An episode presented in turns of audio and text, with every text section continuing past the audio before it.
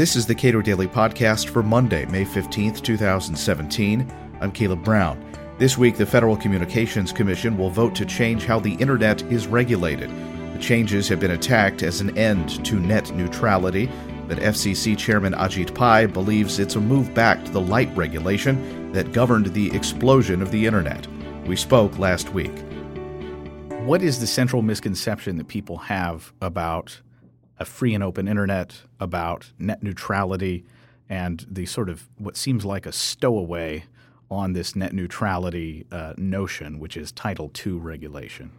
A great question. I think the biggest misconception is that Title II is the sine qua non of a free and open internet, that the only way to have an internet in which consumers can access lawful content is through these heavy handed regulations that were developed in the 1930s to regulate the Ma Bell telephone monopoly. And uh, the argument I have consistently made is that, look, we had a free and open internet for 20 years, uh, from the dawn of the commercial internet in the 1990s all the way up to 2015. And so I think people's years long experience with the online world proves that Title II isn't necessary uh, for a free and open internet. So I think that's the biggest thing that uh, uh, people should recognize. So, what has changed about the internet between 19, from 1996 to today in terms of uh, Americans' access to it, about how traffic actually has been treated by market participants? Another good question. So, I think the biggest things uh, in terms of infrastructure have uh, have been the deployment of broadband networks across the country. And this is not to say that competition or the state of internet access is where consumers would want it to be or where the FCC wants it to be. But when you think about the fact that within 20 years, basically within a generation, we've had $1.5 trillion spent on infrastructure. Uh, we've gone from the 56K modems and the AOL CD ROMs that were sent in the mail just 20 years ago to gigabit fiber networks now being deployed. Uh, it's a pretty remarkable thing, and especially when you think about the wireless side of things. Uh, within 20 years, we've gone from uh, wireless communications, meaning a big brick phone that was pretty clunky and uh, gave you scratchy voice calls, to the mobile revolution, where increasingly everything uh, on the internet is has some mobile broadband component. I mean, these are remarkable features, I think. Uh, that that uh, have changed. The other big thing that's changed is just the innovation that happens on top of that layer. And so, 20 years ago, of course, we were just sort of experimenting with these different uh, consumer uh, applications and websites and whatnot. Today, I mean, the sky is almost literally the limit uh, uh in terms of apps and other uh, online applications. In fact, you could literally say the sky is the limit, given that there is an app that will let you on uh, cloudless nights uh, you know, put your phone at the at the sky and you know, try to identify different constellations. So um, I think things have changed a lot, and consumers have been better for it. And I would argue that that Clinton era light touch regulatory framework that they adopted back in 1996 is the primary reason why. What of the concern uh, that providers of services like Netflix uh, and others are eating up such a huge chunk of internet traffic, and to the extent that uh, their traffic uh, is clogging networks, that they are uh, essentially free riding on a system that they should actually be paying money for. That's one of the arguments that we've heard a lot is that uh, at peak times, uh, Netflix constitutes something like 40% of all internet traffic, which is a remarkable figure when you think about how much content is out there. And this is an area where we've consistently said number one, the right solution here is to promote more infrastructure investment, not to heavily regulate things like interconnection, which the FCC doesn't have authority over. And number two, to make sure that we have the actual facts. So a few years ago, as you probably remember, that there was a dispute between Netflix and one of the major ISPs. And it turned out that the uh, re- the congestion was the result of the middleman in that case, the transit provider, uh, slowing down essentially the uh, the transmission of Netflix traffic. So it, it, was sort of a manufactured crisis that uh, didn't speak to the broader net neutrality issues that the FCC claimed uh, were in fact a problem. So uh, for people who live in rural areas, and I used to be one of those people who had a not particularly good internet connection, had to dial long distance to get uh, access to uh, services that I wanted to consume on with a not particularly great modem. Um, where do those people stand right now in terms of internet access, and to what extent would a would Title II regulation uh, affect the deployment of technology that they might like to consume? The answer to the first question is not where they need to be. And I say that not only as an FCC regulator, but also as somebody who grew up in rural America, whose parents are still in rural America, a small town called Parsons, Kansas. And I'm keenly aware, both when I go home and when I travel uh, around the country for this job, that uh, there are parts of the country disproportionately rural that don't have the internet access that they need. In some cases, they don't have any access at all. In other cases, they might not have a competitive marketplace. Uh, in many cases, they don't have uh, the speeds that they want, and so something like a gigabit is just a pipe dream. They would settle for so 25 megabits would be a vast improvement for them. Uh, so that leads to the second question you asked: was where does Title II uh, contribute to this? And in my view, at least, it takes us in the opposite direction. Title II impedes investment uh, by these network operators who are building these networks to connect rural America. And if you think about it, of course, uh, you know, from an economic perspective, rural America presents a worse business case for deployment. There are fewer people per square mile. Uh, the people who are in rural America have a lower median income than those in urban areas. So, in terms of deployment, rural America is already a challenging enough business case. Title II makes that business case even more challenging because it's heavy handed regulation uh, that layers on a whole panoply of, of, rules upon some of these smaller providers that don't have the compliance resources. And so, for just a couple of weeks ago, for instance, we heard from 22 small internet service providers. Uh, some are serving small towns that you never heard of, like Chaparral, New Mexico. And they said that Title II regulations, as they put it, hang like a black cloud over our businesses. They keep us from getting financing, they prevent us from being able to build out further. Those are, remember, this very companies that we want in order to provide internet access to these areas and at least provide a competitive alternative.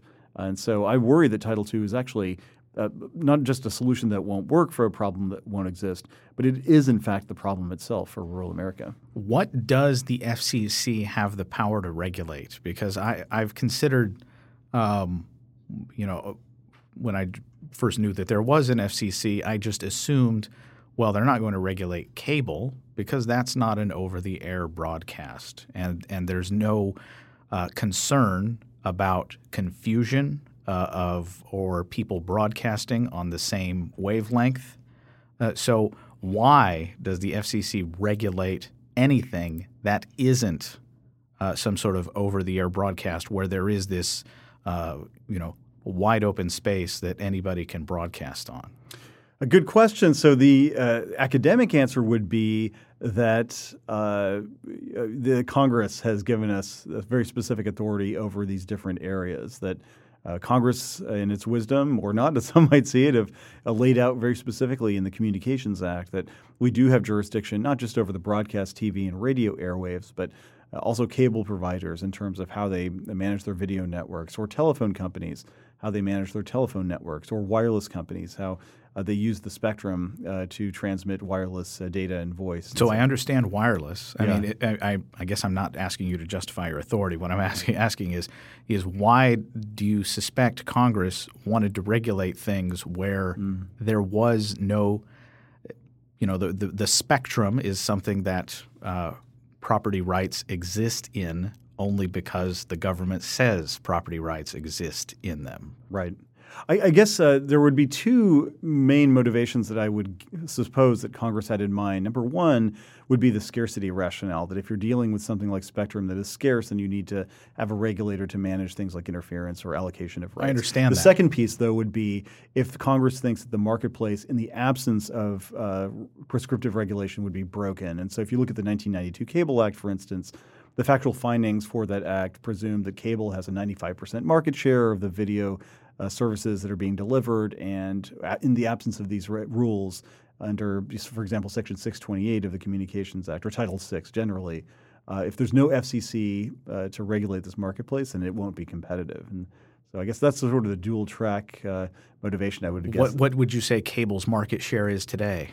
Oh, it's fifty percent and declining. It's a uh, so the, the, the, that rationale at least is is less strong than it was in the early '90s. Without question, and I've said uh, going back a number of years, and if you look at those findings, it's amazing how much the marketplace has changed.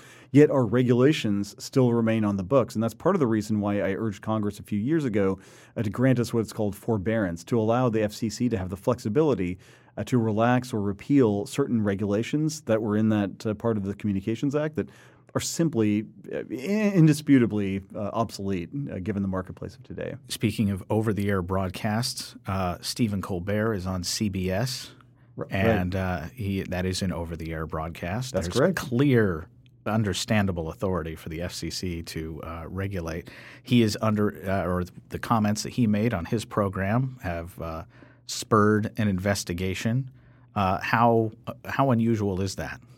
So, uh, what is not unusual is the fact that uh, we look at every single complaint we get and we take a look at the facts that are alleged in the complaint, uh, try to do our own independent investigation, uh, apply the law in that area to the facts, and then make the appropriate judgment. And that's sort of the standard operating procedure that the FCC follows generally and is following in this case, too. The, the broader issue is to what extent does the FCC direct or have the power to cajole broadcasters into altering content that appears on uh, the airwaves or on cable networks? The short answer is that we don't. We don't get into the content regulation business. Uh, to what extent can licenses be denied based upon the content that uh, uh, pro, uh, broadcasters put out there? Yeah, and there the courts have consistently said that the FCC cannot uh, take into account the uh, particular content that a broadcast. I mean, unless it's unlawful or you know otherwise clearly in violation of the rules, the FCC can't take that into account when it's considering a license renewal, for instance. Okay, so uh, back to the the net neutrality issue. Um, you know, in terms of the kind of investment that we have seen since 1996, is there any indication that the imposition of uh, a Title II regulation uh, would or has already harmed the kind of investment that uh, we would like to see in broadband? Absolutely. Uh, there's one uh, study by a Democratic economist named Hal Singer that has showed that over the last two years, infrastructure investment by the 12 largest ISPs has gone down by 5.6% or over $3 billion. This is the first time we've seen such a decline outside of a recession. Uh, secondly, there is another, another recent study by the Phoenix Center that shows what the investment would have been in the absence of Title II regulations or the specter of Title II regulations over the last five or so years. And there too, we've seen a pretty big delta in terms of the opportunity cost of the investment. Now, to be sure, there are some. There's a study on the other side that suggests that investment is up, but there's some serious methodological flaws with that. For instance, it counts AT&T's capital investment in Mexico and Sprint's change of its accounting treatment of handsets from an operating expense to a capital expense. so I don't think reasonable people, certainly not consumers, uh, would consider you know, things like that, foreign investment and accounting changes to be uh, network investment. How seriously do cable providers, specifically you know, internet providers uh, for homes and businesses, how how often are they jumping into and out of specific markets to provide their services? It really depends on the particular company and the market. What we do see is that the smaller cable competitors are especially sensitive to things like regulatory uncertainty. And so we've heard from a number of the smaller providers that uh, these Title II regulations, which have never applied to cable broadband service, are in fact impeding their investment. Even among the bigger ones, uh, we do see them now branching out. Uh, you know, we have seen, for example, on the on the uh, telco side, you know, AT&T buying uh, Verizon investing in AOL and Yahoo, sort of non-traditional internet service provider businesses. And uh, part of the argument has been, well, if we had a regulatory environment that was more conducive to investing in networks, would those companies direct more of those funds into the network as opposed to uh, the application uh, layer, so to speak. So you you suggest, and I assume you believe the numbers that investment is down, and especially in, a, in an era where there, you're believing that regulations could be imposed that could also um, impact the kinds of investment that we would want to see, um, and so the, the final analysis is that without that investment, you don't have as competitive a marketplace. You don't have people jumping into and out of markets. Is there is there a fundamental misconception about what constitutes a competitive market in the provision of, of broadband? I think there is. I think number one, a lot of people don't want to make an accurate uh, assessment of what the denominator is, so to speak, how many, what counts as broadband competition. So, uh, for purposes of these regulations, for instance, they'll want to say, well, wireless broadband doesn't count. We shouldn't just count it because wireless is different from fixed. But so, like an LTE exactly, network. yeah. And uh, so, especially considering the fact that you know smartphones are now ubiquitous, that a number of comp- a number of consumers uh, rely on mobile broadband as their exclusive or primary on ramp to the internet. I think it's important to include them in the in the equation. And even with respect to the wired side, uh, to, to, the extent there's potential competition, if a potential competitor uh, could enter the marketplace and that exerts uh, what the economists call price discipline on the incumbent, uh, you, that is a sign that uh, there is more. Uh, to the marketplace that the, the, some of the critics would suggest. So, how often are people arguing that having a single provider with free entry and exit in, into and out of that market how many? How often is it argued that one current provider necessarily means that the market is not competitive? It's a small number of cases. So, for example, we re- recently uh, adopted. you mean it's a small number of cases because there are? It's very rare that there is just the one competitor.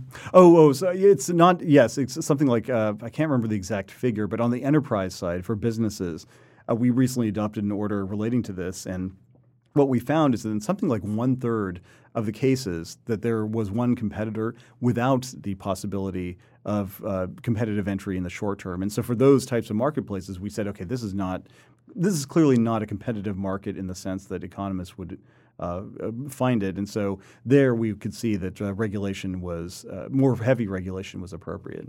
But when lawmakers are making arguments about this, or uh, people who are on one side or the other, how often do they argue? Well, there's just one choice, and therefore right. that's not a competitive market.